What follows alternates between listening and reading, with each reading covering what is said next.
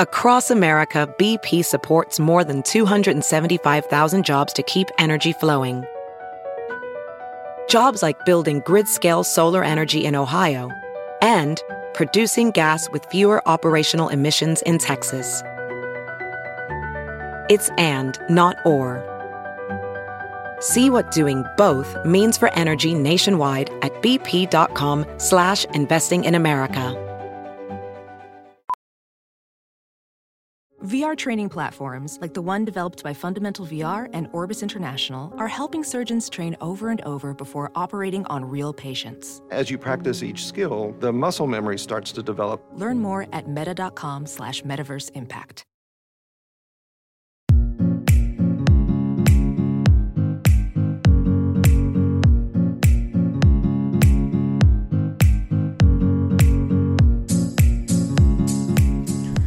Hello, hello, friends, and welcome back to the Dream Bigger podcast. For those of you who are new here, I'm your host, Siff, and I am so happy that you've tuned in.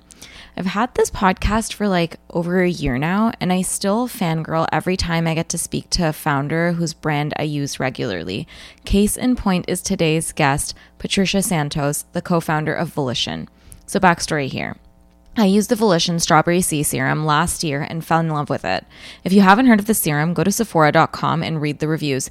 People are obsessed with it, and it genuinely is an incredible product. I got curious about Volition when I heard about their product development process.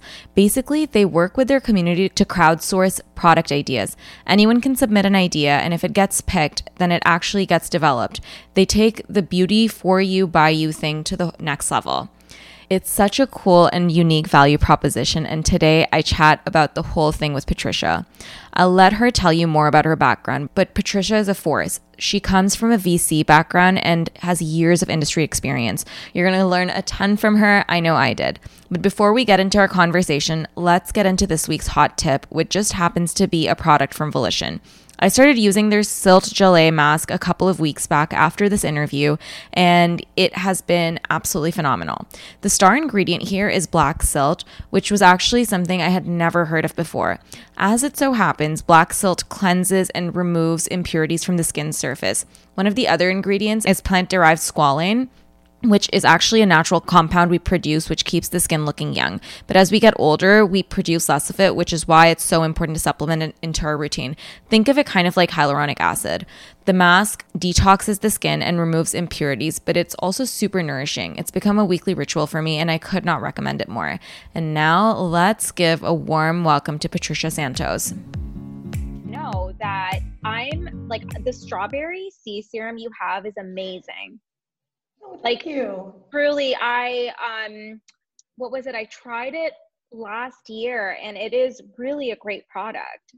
Awesome. That's so nice to hear. I love yeah. I love it when people when people resonate with our products. Yeah, and like it's just like as I was saying to Lexi, like honestly, like speaking to you guys was on my like it was like on like one of like my bucket list guests. So I'm so happy you're able to make it happen. Oh, yay. How did you hear about Strawberry C? I just always have to ask. How did I hear about honestly like I am obsessed with browsing the newest beauty like clean beauty especially products and like I don't know if you know but I'm like a wellness founder as well so I'm just always yeah so I'm always really curious about like who's doing what in the beauty space because I feel like the way beauty works is kind of like like wellness sort of mirrors beauty but we're just a few years behind. And so i'm always looking for disruptors in this space. And i'm a big nerd when it comes to like brands and ingredients and all of that. And i just like i'd seen incredible reviews for your c serum. And so yeah like i'm i'm so happy i was able to try it. It's really a great product. Oh thank you. Thank you. Yeah totally hear you on the nerd the nerd part. I love products too. So i need to yeah. uh, sometimes I need to pull back a little bit with uh, with how much I buy. the Sephora sale, like oh, I, dangerous. I had to hide the bag from my husband. I was like, mm, it's like stuffing it under my shirt. Like,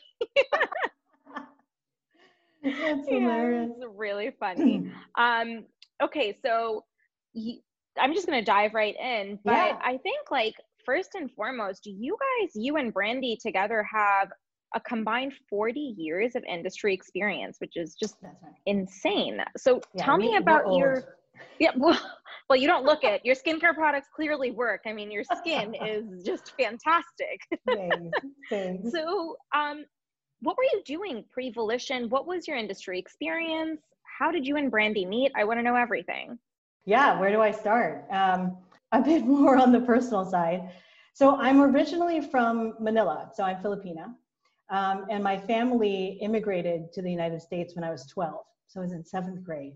Not a really good time to immigrate, I would oh, say. Yeah. Uh, but um, so so we we moved to uh, Jersey City, New Jersey, um, which uh, which is where a few of my aunts were living, and they had really good Filipino food there. So I think that's that's what drove the decision.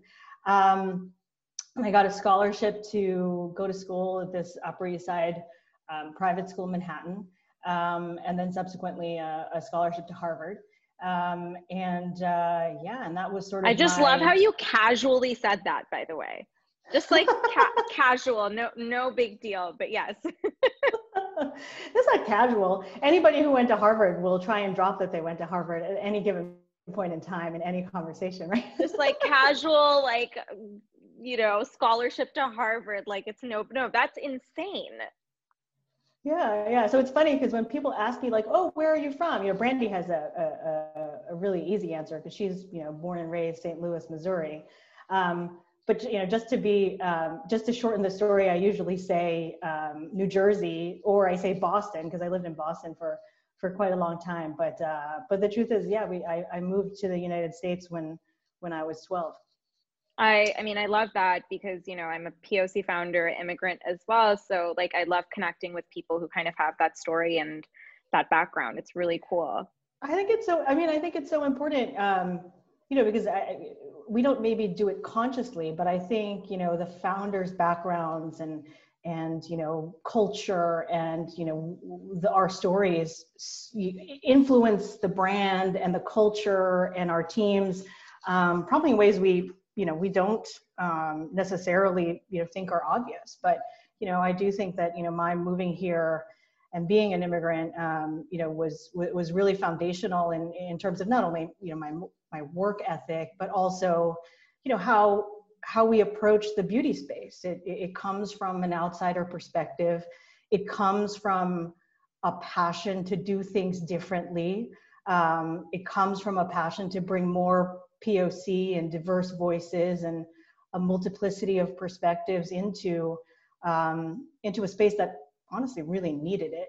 Um, and uh, but is making making big big big strides. So I'm I'm happy to see that.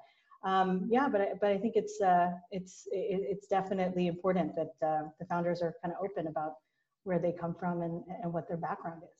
Yeah, absolutely. So you go to Harvard. What what's next? What happens after that? Mm-hmm.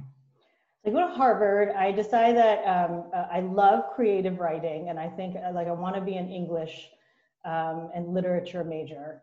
But um, but I, I have a ton of student debt, so instead I go work for Morgan Stanley in investment banking. Help pay that pay that off with a sign off sign on bonus. Um, and so I worked in investment banking um, at Morgan Stanley for um, for a year in New York. And then I actually, I got the chance to move back to Asia and work in Morgan Stanley's Hong Kong office um, for a while. So I, you know, it's funny, I jumped at that chance because for the longest time, you know, after immigrating here, I feel like I was trying to kind of fit in and become more American in a way and um, and I spent all of my energy doing that, like getting rid of my accent, you know, just just yeah, just trying to to fit in. And then I think I kind of came into my own in my 20s, and I was like, you know what, I'm I'm going home. I'm gonna go gonna go work uh, work in Asia and and and see what it's like to be on the business side of things there. So I moved to Hong Kong with Morgan Stanley, which was just such a such an amazing experience. You know, very very intense. Investment banking is is is definitely an intense route, um, but uh, but yeah, it really helped me um, really helped me a lot. Learn a lot about finance and business planning and strategy. Um, and then I came back um, uh, uh, and worked at Ralph Lauren um, I figured, you know what, I got I got tired of um, just pure finance. I wanted to maybe exercise a little bit of that creative uh, love that I, you know, that I that I wanted to um, exercise with, uh, you know, with with an English major. But um, but yeah, I, I went to go work at uh, Polo Ralph Lauren before business school. So what were you doing there? Like, uh, I was, was doing strategy. So, um, so uh, Polo had just acquired, and they never acquire companies, but they had just acquired this Canadian company called Club Monaco. I don't know if you've ever shopped there, but yeah, uh, I'm Canadian, so oh, yeah, like yeah, oh yeah, all the time. um, so Monaco is awesome, and and um, and, Polo uh, bought them. This was back in you know, early yeah early 2000s and um, and was basically working to uh, to expand them in the United States. And so I worked with the CEO, the new CEO that that uh, Polo had placed in that company. His name was John Mehas, um, and uh, and and basically helped him write out the business plan for Club Monaco uh, expansion um, with uh, with in the United States um, which was awesome because it was like it, it, was like I was doing more like the finance, business plan, strategy stuff, but um, but just working for an apparel company, I got to uh, I got to meet the the buyers and the planners and and be in the fit meetings and and uh, and talk to the folks at the store. So it was just it was really really hands on, um, just a really amazing learning experience for me like a marrying of your two worlds, like the creative and the kind of strategy business side, which you were obviously great at. Exactly. Yeah. Yeah. That's really, really cool. So then what like how did you end up meeting Brandy and kind of what led you into the world of beauty? Yeah, sure. Um, so after business school, um, I joined uh, a venture capital firm and um, uh, I started looking. Actually, I joined the healthcare team when they started looking at consumer-facing health. Like this was back in you know 2000, uh, mid 2000s, and they, um, you know, what what traditionally had been a team that looked at medical devices and diagnostics and stents and et cetera was starting to look at just more wellness, more preventative health. Um, you know, as as as a lot of healthcare has gone. Um, and, uh, and one of the first companies that we invested in was Lululemon, also Canadian. We're loving the Canadian apparel Clearly, yeah. um, and so that uh, the the success of that investment basically focused us very keenly on the consumer space. Um, I was one of the only female investors, or actually, I was the only female investor um, in the entire group at the time. Mm-hmm. So uh, I got a lot of the beauty um, and fashion brands who are raising money naturally. Um, and, uh, and really, I think my love of, uh, of beauty uh, started there. And it wasn't just love of beauty products because you know, I'm Asian and therefore a 12 step routine is just par for the course, right? Um, and I love products and I definitely overspend at, you know, uh, the Sephora sale like you just did. Um, but, uh, you know, but, but, but my love for beauty at that point in my life was really coming from the entrepreneurs. And there were so many amazing female entrepreneurs, particularly in the beauty space that I didn't see in beverage i didn't see in you know in in supplements i didn't see in you know even fashion honestly mm-hmm. um, you know but particularly because we, we we looked at very athletic apparel kind of fashion concepts because of uh, the lululemon investment but but yeah the, beauty was was where i found these these role models and these inspirations of female entrepreneurs who were just breaking new ground with their brands and their products. And um, and that's what kind of got me started down the road. I just i just wanted to learn more. I like couldn't um, i couldn't find out enough about you know who's starting what company and, and and who's looking at you know this particular category who's taking on hair care versus body care. Like i just wanted i just wanted to learn it all. And um, yeah, and that's really where um, where I found my my my passion for beauty, um, and and uh, and so I decided after um, I left investing uh, that I was going to go into the uh, into the beauty space, and I joined um, uh, a, a skincare company, and that's that's where I met Brandy. So I took over. Um, I didn't, you know, I was a I was a venture investor, and I had like a deep kind of finance background, but I hadn't. I realized that I hadn't actually held an operating role in a company before. I mean, strategy at Club Monaco was kind of very, you know, I wasn't, I wasn't, I wasn't deep enough into the mm-hmm. operations of the company as I'd like. So I really, really wanted to get at the ground level. And I figured, you know, what better way to um, to round out my skill set than just go into sales. So I took over international sales for this company. Um, I expanded them into Korea, China, um, you know, some some Western European countries, Brazil, uh, and um, Southeast Asia. And um, and my partner in crime was Brandy because she was the operations person at the time. So you know, we like to say normally sales and operations hate each other, right? Because sales is like, sure, we can do that. We'll get it to you next month, and mm-hmm. we'll get you X hundred thousand units. And then operations is like, whoa, whoa, whoa, what? We haven't even filed regulatory with the F, you know, with FDA in that country. Slow it down. Um, but uh, but but but we got along amazingly, um, and uh, and and had such a good time traveling to Shanghai and Hong Kong and um, and and it, uh, in Korea, and it was uh, and so we kind of knew we worked really well together, even if we came from two completely different business backgrounds and had such a different a kind of kind of point of view, right? She's a lot more conservative. I'm a lot more like growth, growth, growth. Let's grow.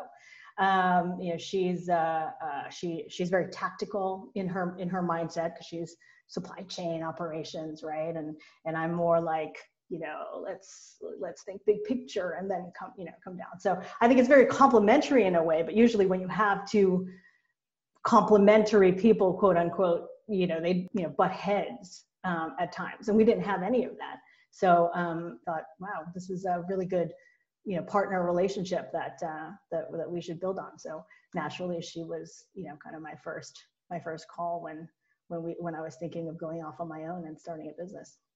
Very cool. I actually love that point you make about complementary skill sets because it's something that I always talk about as well. So, uh, my co founder is my husband, and I feel like we are the exact same way. Like he's very operational like into the nitty gritty very like analytical and like i'm big picture like very creative. You know i come from like i would say like a marketing background right? So it's like it's good complementary skill sets and i think like it it makes for a good business relationship. You're right when it works absolutely um so you guys are doing something that i've actually never seen done before in the beauty space which is crowdsourced like a crowdsourced beauty brand. What even gave you that idea? Because I, I do think it's very disruptive.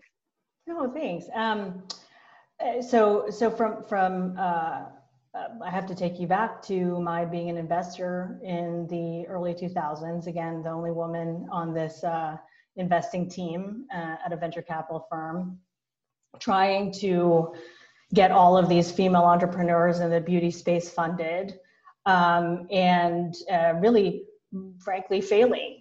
Um, you know, the the you know, if you think about it, only two percent of uh, venture dollars currently yeah. goes to female entrepreneurs, and you can imagine how bad it was in 2005 and 2006 yeah, it, right? it's it's really like a conversation like things need to change for sure and like just as a female founder like i i feel it i know it and you know it's really really tragic and i can't even imagine what it was like back then. Oh it's a whole new world. It's a whole new world now Siff which is both encouraging um, but you know we haven't i don't i don't think we've come far enough. And no. and i think my primary motivation for for Volition was really I wanted to give female entrepreneurs with these great product ideas an alternative way to get their products in the hands of consumers and retailers um, without necessarily pitching boardrooms of suits who didn't understand them didn't understand their brands and how you know and and and, didn't use their products frankly so you know I, I don't think it's it was malicious in any way i don't think it was you know that men just don't want to invest in women i think there is a huge hurdle eh, to I mean, let's be honest, beauty is super crowded, right? Like there's just so many products. And if you don't understand the nuances of the consumer, it's they all just start sounding the same. I mean, that's that's you know there, there's um, there's too much um, just bleed between brands and between products and and and so yeah, as a casual investor, it, it, it makes it really hard to pick the winners. And I think mm-hmm. what um, you know what uh, VCs never you know never like to you know just to take a flyer right I mean they do take a flyer but take they take a flyer on management teams when they understand the industry and yeah. at the time there was just not a lot of, um, of, of VCs focusing on the beauty space and therefore you know it was really really hard to get investment dollars deployed um, to some of these awesome brands. So um, I, you know, I basically set out to, you know, help get some of this stifled innovation to the market. Um, and I became obsessed with it because on the flip side, you know, we invested in, you know, pretty big beauty brands. And I would see the kind of process that the management teams would go through to come up with products. And it was literally like, well, what Sephora launch? Oh, what did this what did this hot company launch? Oh, it was just so copycat mm-hmm. um, in terms of what and, and so disconnected from the customer that you know I would see these these entrepreneurs like out there selling their their own you know oil mixtures and clean beauty formulations at fairs and you know um, online or on Etsy or eBay, right? I mean, like and, and they were just so different but yet you know there was both from the big company side eh, who couldn't come up with the innovation and then these smaller entrepreneurs who couldn't get the funding to get yeah. their products into the marketplace like the consumer was basically losing out because they were just seeing the same old stuff and it was frankly exacerbating the problem that the beauty industry has which is that everything sounds the same right? Because the the innovation uh, for this from the smaller entrepreneurs just can't break through. Um, and things have changed now with social media and you know et cetera. I mean i think think this is back in the day when i mean honestly i think most people were shopping still at department stores if you mm-hmm. think about how mm-hmm. long ago that was. This was pre whole foods you know? Um, if you think you know whole foods being like a, a big thing. Yeah yeah um, these were all this was you know quite quite a, a long time ago. So um, you know the the companies that controlled the channels to market the communication to the customer you know they did it through huge department stores right? There was no facebook no instagram mm-hmm. no you know it was really really hard for um, you know for for indie brands and entrepreneurs to talk to their customers directly um, so things have changed now, which is great. Um, but uh, but back in the day, if you just kind of mm-hmm. imagine what, what, you know what that was like, it, it was very different world. Yeah, so I guess like that was your kind of motive behind Volition. It was kind of to have that gateway, correct? Exactly, exactly. Yeah, to basically take take these um, take these entrepreneurs who had amazing stories um, and and then you give them a way to sell their products and pitch directly to the customer, um, which we do, you know, through our community. Um, you know, we take pre-orders and wait lists, and you know, we do closed forums, and and so they they they're able to get the support that they need um, to get their products uh, made through Volition. So tell me about the whole process behind how this works. Like basically anyone can submit an idea. Like i, I want to like walk me through the whole thing. Absolutely. Yeah anybody can submit an idea. Um, you get a commission if you you know if your product is made by us. So we definitely share in the success. And we've had numerous um, we've had numerous innovators. That's what we call the men and the women and hopefully men soon um, uh, behind our behind our products. Um, you know we've had many of them you know cry when you know when we first launch their products and they first get their commission checks. One of our very first innovators you know sent us this note that i still have on my desk which says she was finally able to afford a down payment on her house for the first time. Oh um, so those are all those entrepreneurial stories that that, that we love. But um, but at yeah at, at the core you submit an idea uh, if your idea wins passes the different stage gates that we we've built. So a wait list uh, a pre-order um, you know and then uh, if that launches then it gets sold on volitionbeauty.com as well as our uh, partner retailers and um, yeah, and you and you just make money while you sleep as i like to that's say. that's really cool so then how specific or broad does an idea have to be? Like, do I come to you guys and I'm like, I researched this awesome ingredient and I think, you know, it'll make for an awesome face mask or a serum? Or is it just, oh, like, um, I hear that vitamin D has new skincare benefits. Like, can that be developed into developed into a product? Like, how does the process work? Yeah, yeah, sure. It's run the gamut, to be honest, right? Because our innovators aren't just beauty consumers. Some of them are, for example, uh, product developers or chemists themselves, and they've come to us with pretty um, uh, pretty baked formulas that they've actually experimented with, like you know, in their labs. Um, but I would say for the for the non beauty insider, right? Mm-hmm. Um, so that you know, just a, the person without a background in beauty, um, you know, they've submitted just ingredient ideas to us, right? Like one of our best selling products is our snow mushroom water serum. Mm-hmm. Um, and this came from Katie. Um, and, uh, uh, you know, she has no background in the beauty space. And, um, you know, she had just been doing research about um, recipes to help her with her own skin problems. And she stumbled across the snow mushroom, the tremella mushroom, which um, is a popular Taiwanese uh, recipe for um, you know for a soup that helps with uh, with your skin. And so her submission was you know just just that, just you know I, these are my skin problems. This is my story. Um, I found this snow mushroom uh, ingredient, and I would love to share it with your community. Um, so it, it was it, it was that simple. And then we you know we, it is really Volition's value add to help elevate like do research on that ingredient work with our um, uh, our labs to you know to come up with a final formulation and make sure that the claims that we're making on that ingredient are are correct and proven. And um, yeah. That's really cool. And then do you highlight the innovators who've come up with that idea?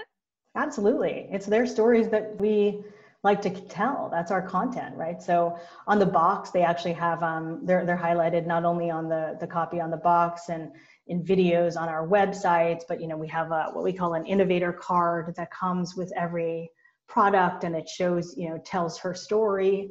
Um, you know on our Sephora pages, they're usually featured in in the videos that are that are on those telling again telling their stories. Um, we like to talk about them on social as much as we can with the press as much as we can.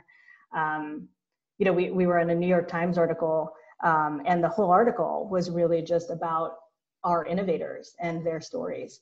Um, and uh, and that's really important to us um, as a company. You know we're not we like to say we're not a single founder brand. We're mm-hmm. a multiple founder platform and um, and, and, that really comes from you know my, my background as a VC. Like when I would see founders, I would be like, oh my god, like uh, that that passion, that drive, that determination, that like need to not fail was something that I just would like. I wanted to bottle it. It was it's mm-hmm. just so.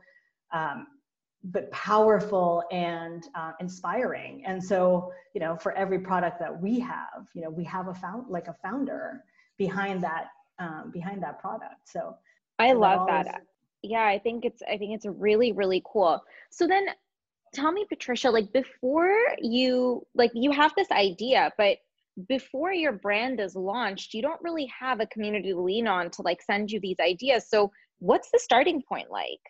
Yeah.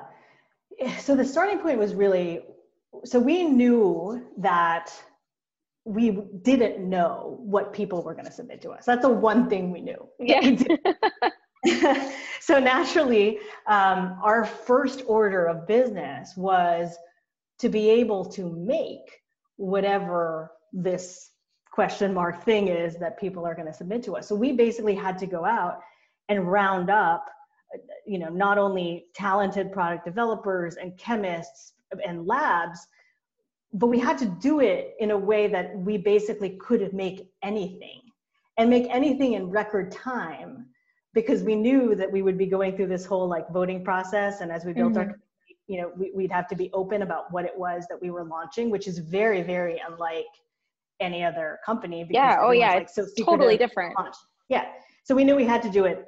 We had to be able to make anything. We had to make it available in, in, in record time. So brandy and i went out like pitch deck in hand um, and our first order of business was getting getting the labs on board and not just one or two labs like we had to get 25 right? Because they needed to do hair care body care spf like anything right? So so we um, we had to make sure that we uh, we had those uh, uh, that network that mm-hmm. infrastructure in place once the ideas started coming in and then actually that whole exercise led to our first few submissions because we would go to the labs and the chemists and we'd be like hey here's our concept. Would you be open to helping us develop these you know these products as they come in? And some of the chemists would be like oh well yes i would love to do that. That's really cool um, but also you know i've been working on this formula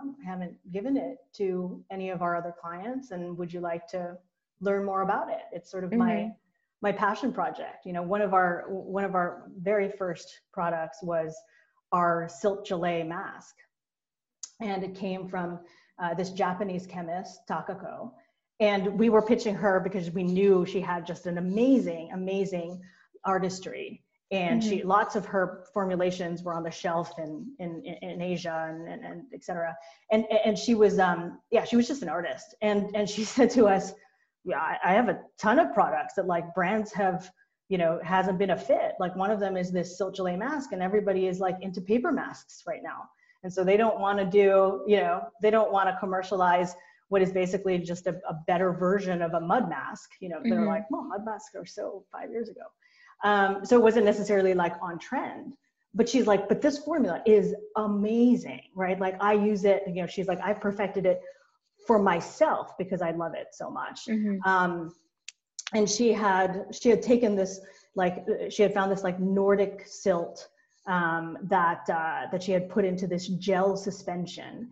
Um, so it was a really really unique in terms of its its actual um, texture.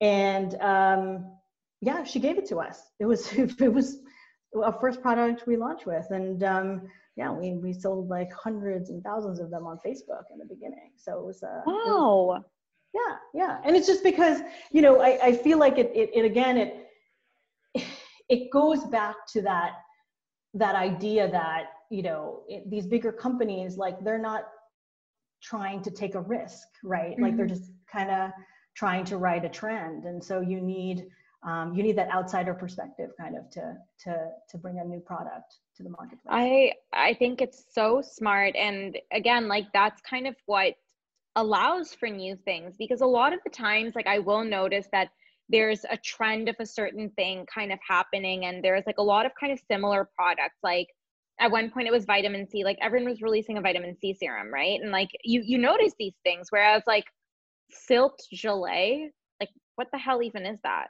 like i've never heard of that. That's really cool. Yeah yeah you, you've got to kind of keep on the sort of bleeding edge of things i think in, in a way and that's why we have our community right? Because we knew we're not just a company that's about like oh here's this you know super super new different first to market ingredient because you'll fail all day if you mm-hmm. you'll have a bunch of failed products if you're just um, always taking that risk. So that's why we then set out to complement that innovation and that entrepreneurial challenge with a community that would then help us figure out okay like this is actually something that has legs. You know this is going to be you know um, uh, big enough for uh, for volition to pursue. So then we use that um, as a secondary screen. And then of course we've invested you know millions of dollars and uh, uh years of development into our proprietary uh, mm-hmm. software uh, technology platform that basically allows us to take all ingest all of these ideas um, from our community and then only pick the best ones.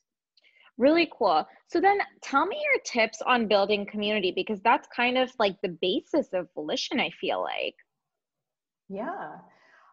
Um, tips on building community. So I think it depends on the platform, um, uh, of course. Um, but I think, I, I mean, uh, this might sound so basic, but uh, I think one, don't underestimate the intelligence of your community, right? Like, I, I think a lot of times, especially on platforms like Instagram, you know, it's really easy to think like, oh, she just wants pretty pictures, or she just wants this certain filter on, you know, et cetera. You know, the, she's only following X, Y, and Z celebrity, and then not putting the effort in to really talk to her mm-hmm. um, about her products and about her um, what she needs right so so we mm-hmm. make sure that w- we never underestimate our community because they are actually the source of all of our innovation and then i think secondly at the core of what we do is is really the belief that the people suffering from a problem are the best ones to help solve it.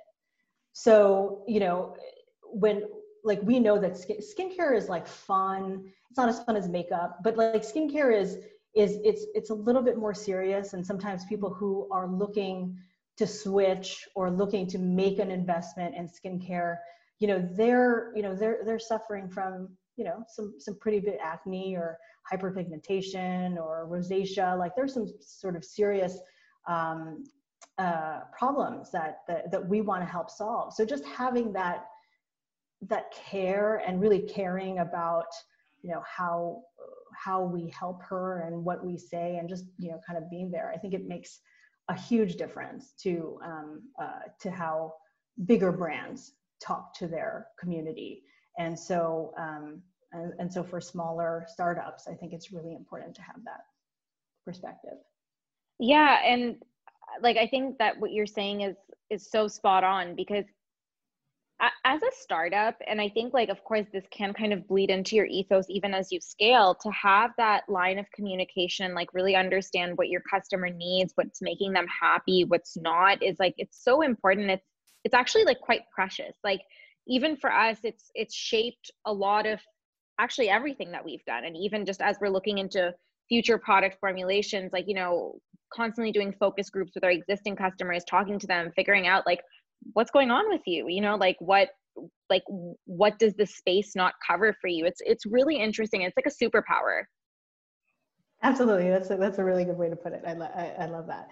Yeah i mean i think um you know i i think back to um you know what we learn from our customers and you know not only do they give us their product ideas right but they're for the most part just talking to us about these skincare concerns that mm-hmm. other brands and products haven't been able to solve for them right? Yeah. and they're giving us that privilege to help them solve it right? And the privilege to help them come up with a formula that is you know life changing for them mm-hmm. and so you know for us it's it, we look at it as exactly that as a as a privilege to to help them um, you know get their get their product to market um, you know and and uh, and I think it's it's just precious. Yeah, it's beautiful. So, what are some of the scrappy things you did when you were starting out? Like lessons in brand building, going above and beyond for your customers. Like, obviously, you guys have a great relationship with your community. Like, what are those things that other entrepreneurs can learn from you guys? Hmm, I mean, what what did we do, and what did we do that was not scrappy? I feel like. I mean, I, I this is an aside, but I still vacuum our office. Um, well, pre-COVID, but I, I'm still the like office vacuumer, and it's and it's become this thing where I just do like my suite now because it's alienated some of our other our other employees because because I, I do it more to like just reset like so I'll, mm-hmm. so I'll have like a big meeting and it just like allows me to like like be calm. Um, yeah, I'm a, I'm a mom of two, and and and so of course I just like love like I have to clean up after them, and just it helps me sort of just like clear my space and my mind. So people get nervous when I vacuum because they think like, oh my god, she's stressed out, like something's wrong. but I still do it because uh, I love it. Um, so there you go. I'm I, I still I still vacuum the office, but now just oh my, my part of the office. But yeah, that's really funny. Um, and then any like stories you have with like customers speaking directly to them, maybe learning something um, that like others can kind of take from you as well. Yeah, yeah. Um, so one of the one of the things we did, I think this was maybe the the first or second first year that that, that we launched, um, was Brandy and I hand wrote Christmas cards to our top customers. And not just like thanks for helping support the brand like actually looked at what they bought looked at what they came back to buy um, you know and, and, and wrote them like very very uh, uh, customized cards to just thank them for their support um, and and mailed mailed it to them. Um, and we each wrote about 250 each um, just to uh, uh, and and I would say that those customers like have been with us to this day, right? I think they, I think that that um, that kind of touch point um, was just so uh, was so meaningful um, to them at the time that uh, yeah, it was a really really successful um, our most successful like marketing campaign at the time and like brandy and i would be writing the would be writing the cards like we'd be eating lunch and writing cards we'd be in like internal meetings and be writing the cards and just like we just took so much time to to an effort to actually handwrite these things that um yeah that was but it, it made a big difference yeah, I mean it's and it's not an easy thing to do. Like we did custom Polaroids for all of our customers for I mean we're still doing it really, but now you know we have a little bit of help, but Nish and I, like my co-founder and I, like we did all of that ourselves for a very long time. At the beginning, we were doing handwritten, like long form notes. So this is like, I mean, it, it's a lot of work, but I feel like it allows your customers to feel so connected to you and vice versa as well. Like I think that those little moments of personalization go such a long way. Absolutely, absolutely. And and again, I I think. Um, I think particularly in the beauty space, right? Like that is dominated by big brands and big companies as a startup brand trying to break through it it becomes very important that you do all the things that they would the bigger brands would yeah. never do. Yeah we have this thing um, within like like our internal team. It's always like do things that don't scale because you have such a unique advantage. Yeah because like you you can do all these things when you're like littler. Yeah. and we've done them all. And i feel like that that's kind of what allows you to keep those relationships with your your community and build that. So i like i think that christmas card idea is just like it's incredible like i love that you guys did that and i'm sure that i mean that's kind of how you have such a strong community like why would they leave after that absolutely um so you are a former VC. Um, when you guys were going out and building Volition, did you go and raise money right away? We raised a seed round from friends and family, uh, mostly my business school friends and ex uh, ex uh, venture guys. So, what advice do you have for entrepreneurs who are going to raise money, especially female entrepreneurs? Because, I mean, like we've talked about this, it's a whole thing and there's just not enough. Yeah. Um, gosh, I mean, it's it's um, I think it's it's uh, it's a complicated question, and it's one I get all the time. And I, I want to be a little bit more thoughtful than what I usually say, which is like know your numbers and be prepared to, you know, answer a lot of financial questions, which is yes, absolutely true, right? Like when when a VC is looking at a company in a space that he doesn't know very well they'll mm-hmm. immediately to go to things that are universal which is data so they're going to go let's say he doesn't know anything about wellness um, mm-hmm. you know uh, uh, uh, and ingestibles and wellness he's just going to go directly to like okay what's your growth on instagram what's your repeat purchase rate what's your cohort what does your what do your early cohorts look like they're going to try and basically baseline your business and your brand into something where they're like, okay, well, I, I don't know ingestibles in wellness, but I looked at this one protein powder company back then. And so, how does this startup compared to that? Right? They're going to mm-hmm. try and baseline you into this um, uh, uh, kind of analytical data dump so yeah. that they can see whether or not your your business has legs. Um, so of course, absolutely know all of the data, know know mm-hmm. what they're going to baseline you to, and just throw it at them um, without looking at your slides, so that then yeah. they you check the box and they think, okay, that founder is totally on top of that, so she that's that's that's good. She's watching the same things that we would watch, and so yeah, she's she, we can get behind that kind of thing. Um, but you know, I was thinking too about you know, how I be more thoughtful uh, in terms of my advice to early entrepreneurs, and and and I would say I think I think it's important to put yourself in the shoes of that investor not only when you're pitching them but i think when they're when they're saying no right? And and i would say the the a thing that most people don't understand is that you know that investor who you're talking to might be saying no not because of your brand or your background or what school you went to or any of those sort of personal things that you know we as founders you know tend to to, to take to heart um, they may you know they may know for example that their investment committee just looked at this space and said no mm-hmm. to another company very very similar you know in terms of size or you know founder story or whatever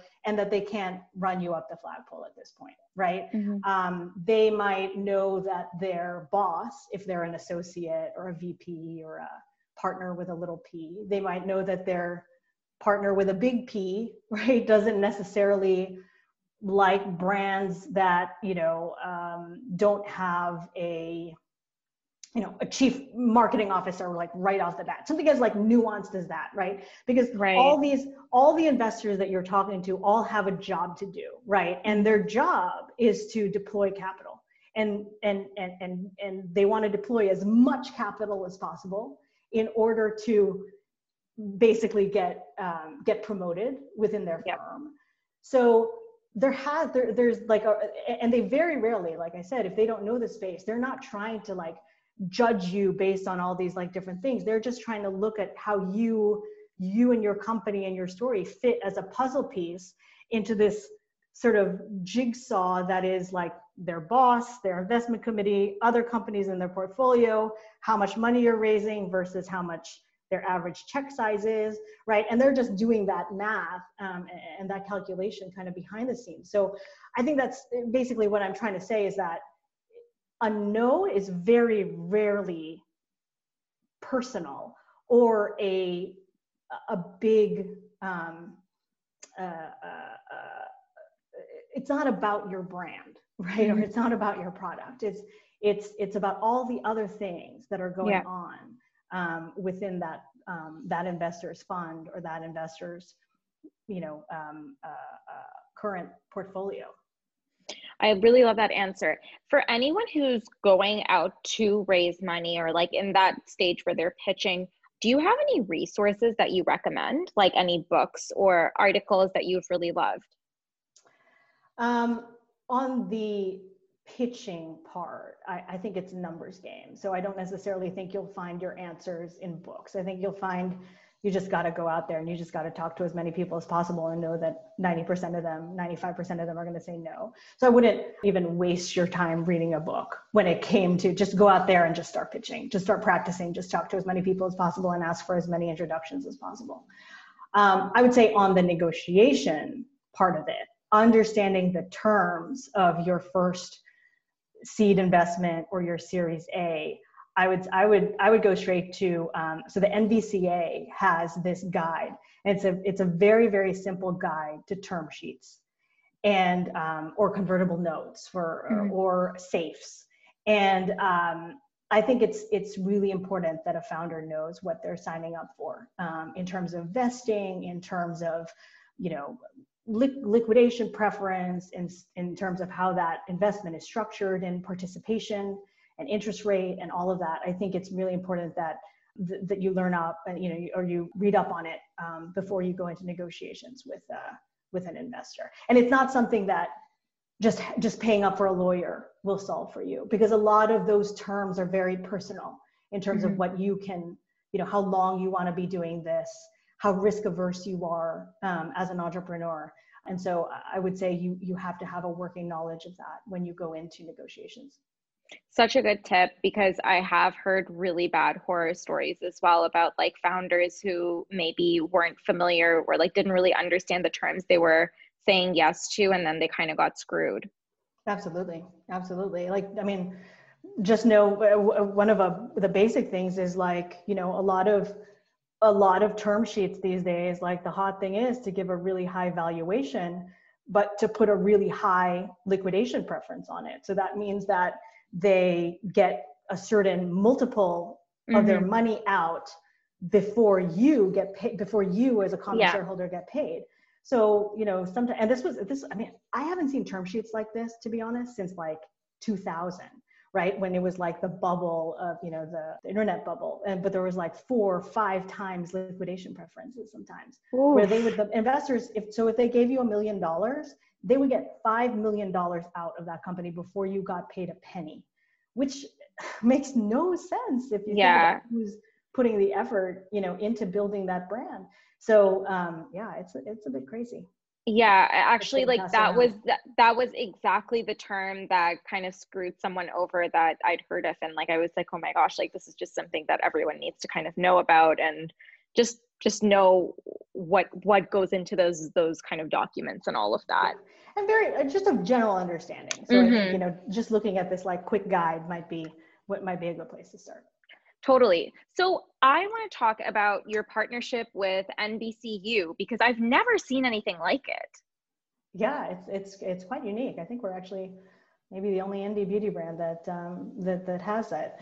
Um, yeah, so so it's a marketing partnership. Um, it's a multi-year partnership where we basically co-create products um, with their rosters of talent. So um, you know and, and it's quite unique to something Volition can do because Volition is the only brand with actual, you know, innovators behind each of our products, right?